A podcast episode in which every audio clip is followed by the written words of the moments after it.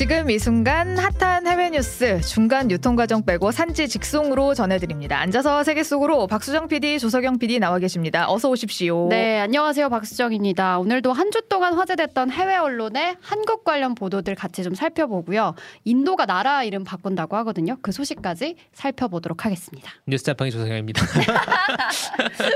어서 오세요. 저부터 네. 할걸 그랬어요.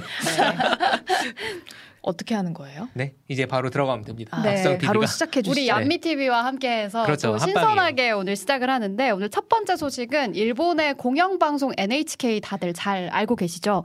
NHK에서 한국 관련 특집 프로그램을 음. 무려 1 시간짜리를 보도를 했다고 합니다. 근데 요 내용 관련해서 좀 논란이 있어서 오늘은 여러분들은 어떻게 생각하시는지 궁금해서 좀 같이 음. 살펴보려고 가지고 와봤어요. 일본이 우리나라를 소개했다는 건데 네. 이게 논란이라고 하니까 좀 불안합니다. 그쵸 벌써 불안 하죠? 네. 비록 일단- 매국노일지라도 사연이 있었다는 내용이 생각이 나는데 네. 일단 해당 프로그램은 NHK의 또 대표 장수 프로그램인 클로즈업 현대라는 그렇죠. 프로그램이고 이게 뭐 치면 추정 60분이나 PD수첩 같은 거예요. 맞아요. 뭐 사회 현상을 좀 집중적으로 음. 심층적으로 취재하는 그런 프로그램인데 한국 편이 전국 방송이 나갔거든요. 근데 주제가 한국의 Yes Japan 현상입니다. 아, 뭐 이른바 Yes Japan이라고 한국에서 일본 붐이 일어나고 있다라고 어. 이제 취재를 해서 보도를 하고 있는데 뭐 한국에도 이 영상이 유튜브에 올라오면서 국내에서 최근에 좀 이제 화제가 되고 음. 있고요. 기획 의도를 보시면 한국의 젊은이들 사이에서 지난 몇 년간의 이제 No Japan 일본 불매 운동이 끝났다. 그리고 그것과 대비되는 Yes Japan 운동 그리고 Go Japan 일본으로 가자 이런 운동이 이제 운동. 유행이 되고 있다라고 하면서 심지어 일본어를 일상생활에서 쓰는 것도 유행이 되고 있다라고 이제 음. 보도가 되는데 왜 한국인들은 일본을 이렇게 좋아하게 된 걸까? 한번 한국 현지에 가서 취재해 보자. 이게 기획 의도인 걸 보실 수 있거든요. 근데 제가 그 한국의 젊은이 당사자잖아요. 근데 제가 아직 유행에 뒤처진 건지 모르겠는데 막 그렇게 공감이 되진 않았거든요. 음. 두 분은 음. 체감을 좀 하시나요? 제가 이제 슬램덩크나 스즈메의 문단속처럼 이 아마 다큐에서 다뤘을 음. 영화들을 다 영화관에 가서 보긴 했지만 오. Yes Japan 운동이라고 할 정도인가. 그거 잘 모르겠죠. 근데 저는 고 재팬은 이- 있던 것 같아요. 왜냐하면 실제로 올해 일본 다녀왔다는 지인들이 많죠. 굉장히 맞아요. 많습니다. 맞아요. 그리고 엔화가 싸졌습니다. 엄청 싸요. 오. 엄청 싸져서 거기에 뭐 명품 같은 거 사러 간 사람들이 꽤나 있습니다. 생각해 보면 저도 저 빼고 거의 다 일본에 있었던 것 같고 막 휴가철에 확실히 경제 코너 이제 주인장이시다 보니까 엔저 현상까지 짚어주시는데 저는 사실 뭐 일본에 가는 게 웬만한 국내 여행보다 좀 저렴 하다 요즘에 음, 그런 그쵸. 인식도 있잖아요 그래서 많이 간다고는 하는데 두 분이 말씀해 주신 게 다 이 프로그램에 나오거든요 실제로 일본 관광객의 3분의 1 정도가 한국인들이라고 하고요 뭐 이 프로그램에서 일본 붐이 일어나고 있다라는 것에 근거로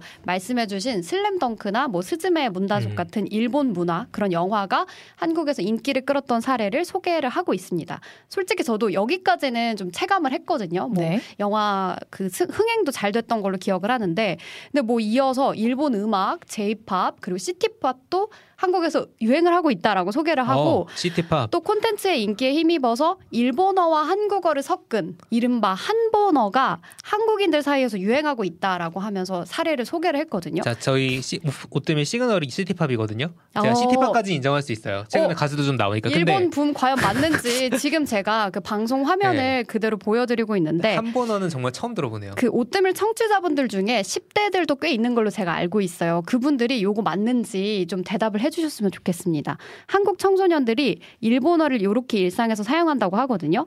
일본어로 말하는 한국의 청소년 친구를 부를 때 뒤에 짱을 붙입니다.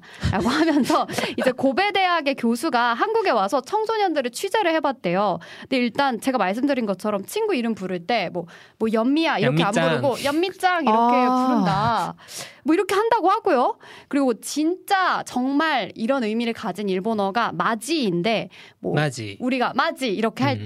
때뭐어 진짜 고마워 할 때 마지 고마워 하, 이거는 이런 식으로 친구들끼리 서로 사용을 그거 하고 말고 있다. 우리 약간 비속어를 쓰죠. 아, 예, 알겠습니다. 예. XX 고마워. 그리고 뭐 우리 한국에서 채팅으로 웃을 때 뭐 웃음 웃음 표시를 하거나 뭐 크크크 이런 표시를 하잖아요. 근데 네. 요거 대신에 이제 쏘에다가 치읓 받침 붙인 네. 쏘 쏘쏘쏘 이렇게 아, 웃는데요. 웃음, 웃음할 때 왜냐면 이. 쏘자가 일본어로 그 웃음을 의미하는 한자랑 똑같이 생겼다고 아. 하거든요. 그래서 뭐 요즘 이런 게 유행이라고 하는데 어, 방송에서 이렇게 소개를 하거든요. 듣도 보도 못한 꼭 표현입니다. 공감되시나요? 연미장은 차치하고 일평생 살면서 짱이었던 적도 없습니다. 아, 그래서 그냥 만약에- 짱 소리도 들은 적이 없으시다는 예, 거죠. 만약에 저렇게 누군가 나를 부른다면 교화를 시켜. 아, 아나운서니까. 자, 여러분 바르고 고운 우리말을 써야 합니다. 그러니까요. 예. 그래서 저도 솔직히 좀 긴가민가 하면서 보는데 여기서 좀 화룡점정으로 한국 젊은 층에서 Yes Japan 현상이 일어나고 있는 왜 일어나고 있는지 전문가의 의견을 빌려서 아. 이제 분석을 하기 시작합니다. 왜 한국인들이 일본을 좋아하게 됐는가? 이제 이렇게 이야기를 하고 있어요. 한국인들이 일본에 대한 열등감에서 비로소 벗어났기 때문입니다.라고 하는데 아. 이제 제가 방송 화면을 자막과 함께 그대로 내보내드리고 있거든요. 야좀 이거 저 전문가 누군지 굉장히 궁금하네요. 오해 소지가 없도록 하시고 보시면 어, 지금 한국의 4, 50대들은 일본 문화를 즐기거나 동경을 했지만 약간 열등감을 느끼고 있었습니다. 하지만 지금의 20, 30대 젊은 세대는 일본 문화에 대한 열등감이 많이 없어져서 오히려 자유롭게 일본 문화를 좋아하게 됐습니다. 라고 하면서 뒤에는 BTS 사진을 이렇게 띄워서 내보냈더라고요. 어, 그렇구나. 그러니까 케이팝이나 K 콘텐츠가 뭐 세계적으로 위상이 높아지면서 이제 일본에서 케이팝 좋아하듯이 한국 음. 친구들도 좀 편안하게 일본의 문화를 좋아하게 됐다. 자유롭게 음. 좋아하게 됐다라고 이렇게 정리를 하고 있는데 이 보니까 좀 기분이 이게 뭐 맞는 말이야, 맞는 틀린 말인지 말이야 틀린 되게 말인지 애매한데 칭찬인데 약간 욕먹은 기분이네요. 이게 좀 한마디로 정리를 하자면 이거인 것 같아요. 일본에서 케이팝 인기 되게 많은 거 인정해. 뭐 케이 뭐 콘텐츠의 영향력 인정해. 근데 어, 우리만 그런 거 아니야. 일방적으로 인기 많은 거 아니고 아. 한국 사회에서도 일본 문화, J-팝 인기 많아. 우리는 쌍방이야. 이렇게 음. 좀 주장을 하고 싶었던 것 같습니다. 근데 이 방송이 이제 유튜브에 올라가면서 논란이 좀 커지고 있거든요. 음. 이거 억지다. 음. 이거 대체 취재한 사람 누구냐. 누구냐. 이 한국 학생들 다 섭외된 거 아니냐 뭐 이렇게 논란이 생기면서 현재는 댓글창을 좀 막아놓은 상태입니다. 아니 지금 홈런한 호날두님이 쏟 그 아까 그 웃음이라고 한 거 그건 그냥 모 유튜버가 한 것 뿐이다. 아 그래요. 한- 그리고 이하르님 한 번어는 강유민님 개인기 아니냐. 그러니까 다나카상이나 뭐 아, 이런 그렇죠. 분들이 한 게 아닌가 싶은데 네, 저기 저기 박명세님이 전형적인 가짜 뉴스 이른가한테 말하라고. 방통위원장 출동. 네, 이렇게 이어지네요. 이게. 네. 아유, 그런 거 있잖아요. 양희은 선생님 짤로 그러라 그래. 음, 그러라 그래. 네. 이 자존감 낮은 애들의 특징이다. 음, 맞아요. 네. 사실 뭐 제가 저도 이왕이면 이 코너에서 뭐 이른바 국뽕 컨텐츠는 좀 지 양을 하고 싶지만 그래도 NH, NHK가 저렇게 가짜 뉴스를 퍼뜨리니까 마무리로 저는 요거를 보여드릴게요. 요즘에 인스타그램에서 칸코쿠진 니나리타이 그러니까 한국말로 하면 한국인이 되고 싶어 라는 이 문장을 그쵸. 해시태그로 검색을 하면 지금 오늘 기준으로 6.5만 개 게시물이 나오거든요. 네. 요 한국인이 되고 싶어 라는 해시태그를 걸고 일본인들이 글을 올리는 게 이게 진짜 유행이라고 합니다. 이게 재밌는 게 뭐냐면 방금 말씀해 주신 게 사실 케이팝 아티스트 되고 싶다는 일본 청소년들이 되게 많다는 보도가 음. 나왔었거든요. 음, 맞아요. 근데 약간 한국에서 과연 우리 일본 가서 뭐 하고 싶어? 나 일본에서 뜨는 아티스트가 될 거야라고 음. 어. 생각하는 사람이 있을까? 없네요. 라고 생각을 해보면 있을 수도 있을 수도 있으니까. 있지. 예, 네. 있을 수도 있으니까 없다고는 하지 말고. 없다고는 하지 맙시죠. 예. 전 모릅니다. 네.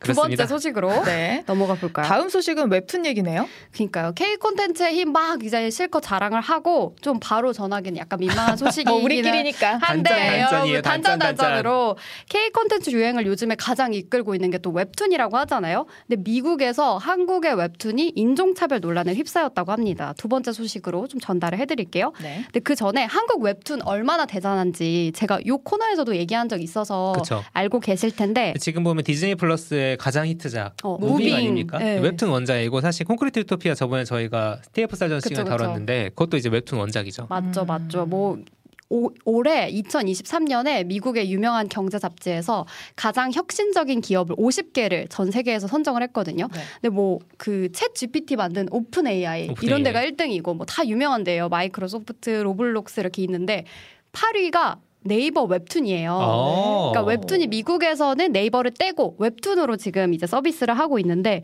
이 정도로 웹툰이 지금 미국에서 뜨는 서비스고 K 컨텐츠고 또 한국 웹툰은 어떻게 콘텐츠 발전소가 되었는가라는 제목의 기사를 가져왔는데, 어. 그러니까 powerhouse가 발전소잖아요. 그래서 넷플릭스나 디즈니 플러스 같은 스트리밍 업체에 연료를 대는 것이 아. 한국의 콘텐츠다라고 이제 소개를 어. 할 정도로 이 정도로 영향력이 크거든요. 다 가져다 쓰고 있다는 얘기네요. 그러니까요. 콘텐츠 산유국입니다. 네. 우리가. 우리가 진짜 여러분. 기름은 없어도 요거니까. 그러니까 우리가 웹툰은 있다. 근데 의식이 아직 못 따라주고 있다라는 아이고. 거죠. 지금 어떤 일이 있었냐면 이렇게 상승세를 타니까 이제 네이버에서 네이버 웹툰을 내년에 미국 증시에 상장을 하겠다라는 목표로 오. 엄청 전투적으로 공격적으로 이제 진출을 하는데 그 일환 중 하나가 한국에 있는 인기 웹툰을 다 북미 시장에 번역을 해서 네. 이제 연재를 하고 있어요. 근데 문제가 된 작품은 한국어 제목으로는 참교육이라는 그 작품이고 영어 제목으로 Get Schooled라고 이제 음. 번역이 됐는데 제목에서 유추하실 수 있다시피 학교에서 선생님과 학생들 사이에 일어나는 일들에 대한 그런 에피소드를 다루는 웹툰이고요. 125화에 한국인, 흑인, 혼혈인 학생이 등장을 합니다. 근데 이 장면에서 이 선생님이 학생에게 그 흑인 비하 용어이자 멸칭으로 어, 그 N으로 시작하는. N 월드를 이제 쓰는 그 장면이 나오고요. 이제 한국어로는 깜둥이다 이렇게 지칭하는 장면이 나오게 된 음. 거죠. 선생님이 잘못했네. 잘- 네. 잘못했네요. 사실 그리고 이 웹툰은 제목도 문제인 게 음. 참교육이란 말 저희가 밈으로 되게 많이 쓰는데 이게 아. 원래 정교조에서 예전에 교사 운동할 때 체벌 없애고 아. 촌지 아. 없애자는 거에 그거가 참교육이었어요. 네. 근데 지금은 오. 마치 이제 누가 가서 뭐 응징을, 응징을 했다, 했다, 혼내줬다, 맞아요. 복수했다 이런 걸로 쓰이는 것 자체가 약간 이제 웹툰 처음에 만드실 때 좀 부주의했던 그쵸. 거 아닌가. 그래서 이 에피소드가 공개가 되자마자 미국에서 난리가 났습니다. 지금 트위터에서 이 웹툰은 흑인 혐오적인 그런 웹툰이 아닌가. 여러분, 인종차별 알람입니다. 인종 차별 주의하세요. 어, 이 웹툰은 인종차별적입니다라고 하면서 이게 엄청나게 하루 사이에 많은 네티즌들 사이에 퍼지게 되면서 해당 부분은 당연히 삭제가 됐고 아예 북미권에서는 이 인기 있는 웹툰의 연재를 포기를 했어요. 아, 그렇죠. 이 연재를 중지하는 강한 조치를 내렸습니다. 또 아주 이례적으로 제작자들이 직접 사과문을 이제 영어로 길게 올렸는데 네. 이제 인종차별적인 표현으로 독자에게 상처를 줘서 죄송하다라고 사과를 하면서 뭐 이런 문장이 들어가 있거든요. 그러니까 우리가 한국인이 어서 역사적으로 단일 민족인 사회에서 나고 자라서 역사 뭐 인종차별 문제에 대해서 좀 무지했다라고 이제 표현이 써 있는데 사과문이 논란을 낳네요. 그러니까 요 부분에 대해서도 미국 현지에서는 좀 불필요한 변명이다. 무슨 단일 민족 국가에 살면 인종차별 모르냐. 어. 뭐 이런 식으로 좀 반발이 있어서 아, 사실 단일 민족 국가라는 것도 판타지라는 얘기도 좀 있어요. 네. 그렇게 생각해요. 네. 저도 저희가 뭐 몇 주 전에 우리나라도 이제 다민족 국가가 되는 그 이야기를 그쵸. 했었잖아요. 근데 그 러면서 이제 글로벌 기업으로서 매출 음. 규모는 키우고 또 미국에서 시장에 좀 공격적으로 침투를 하고 있는데 뭐 이런 의식이 너무 현저히 떨어진다라고 아. 하면서 비판이 쏟아지고 있습니다. 근데 보통 이렇게 큰 기업이 해외로 나가려고 할 음. 때는 그런 리스크 관리라는 부서가 존재하잖아요. 네. 근데 왜 네이버처럼 큰 회사에서 이거를 컨트롤 못했을까? 되게 그것도 너무 신기하네. 많았던 거죠. 웹툰이 너무 네, 많아서. 너무 많았던 거여서 어. 자기네도 이렇게까지 잘 될 줄. 몰랐어. 어, 그러니까 네. 요런 게 이제 문제가 되면서 다른 웹툰들의 문제점들도 막 지적이 그러겠네요. 되고 있거든요. 네. 이제 웹툰이 특성상 좀 자극적이고 그렇죠. 그 우리가 이제 PC하다 혹은 사회적으로 조금 그 약자들을 배려하지 못하는 혐오 표현도 많이 있잖아요. 그래서 지금 댓글에서는 그 네이버 댓글창에 들어가시면 웹툰 댓글창 가시면 아니 이건 표현의 자유다. 너네가 아, 왜 와서 이래라 저래라 하냐.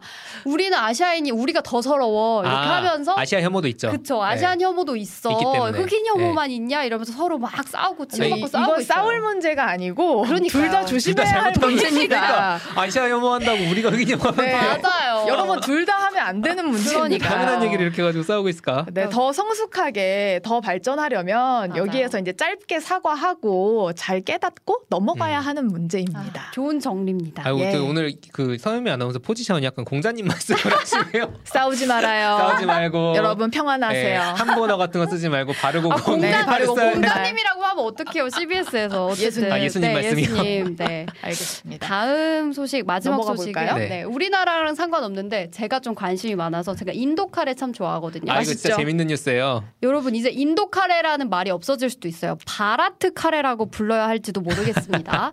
인도가 지금 나라 이름을 바꾸려고 하고 있는데 AP통신 보도 같이 나눠볼게요. 제목이 왜 인도 정부는 국명을 바라트로 바꾸려고 할까? 거든요. 음. 바라트라는 말 바라트. 들어보셨어요? 아니요. 듣도 보도 바게트는 못했죠. 아, 그렇죠. 바라트는 그리고 약간 너무 인도랑 왜냐면 옛날 터키는 튀르키예로 바꿀 때 어. 약간 그 발음에 비슷했잖아요. 예. 예. 근데 갑자기 뜬금없이 바라트는 뭐지? 그렇죠. 인도에서 바라트라니 너무 좀 뜬금없게 느끼실 수도 있는데 이렇게 국명을 바꾸려는 조짐이 왜 얼마 전에 인도에서 G20 정상회담이 있었었죠. 그렇죠. 그때 인도 총리가 어, 세계 각국 정상분들 우리나라로 오세요라고 초대장을 보낸 거예요. 근데 음. 초대장에 당연히 인도 총리가 보냄 이 렇게 써 있을 줄 알았는데 바라트 총리가 보냄 그렇죠. 이렇게 써 있어요. 지금 마음대로 해도 뭐 되나? 바라트라고 그러니까요. 초대장에 제가 지금 보여드리고 있는데 그러니까 각국 정상들이 이게 누구한테 온 거지? 누구지?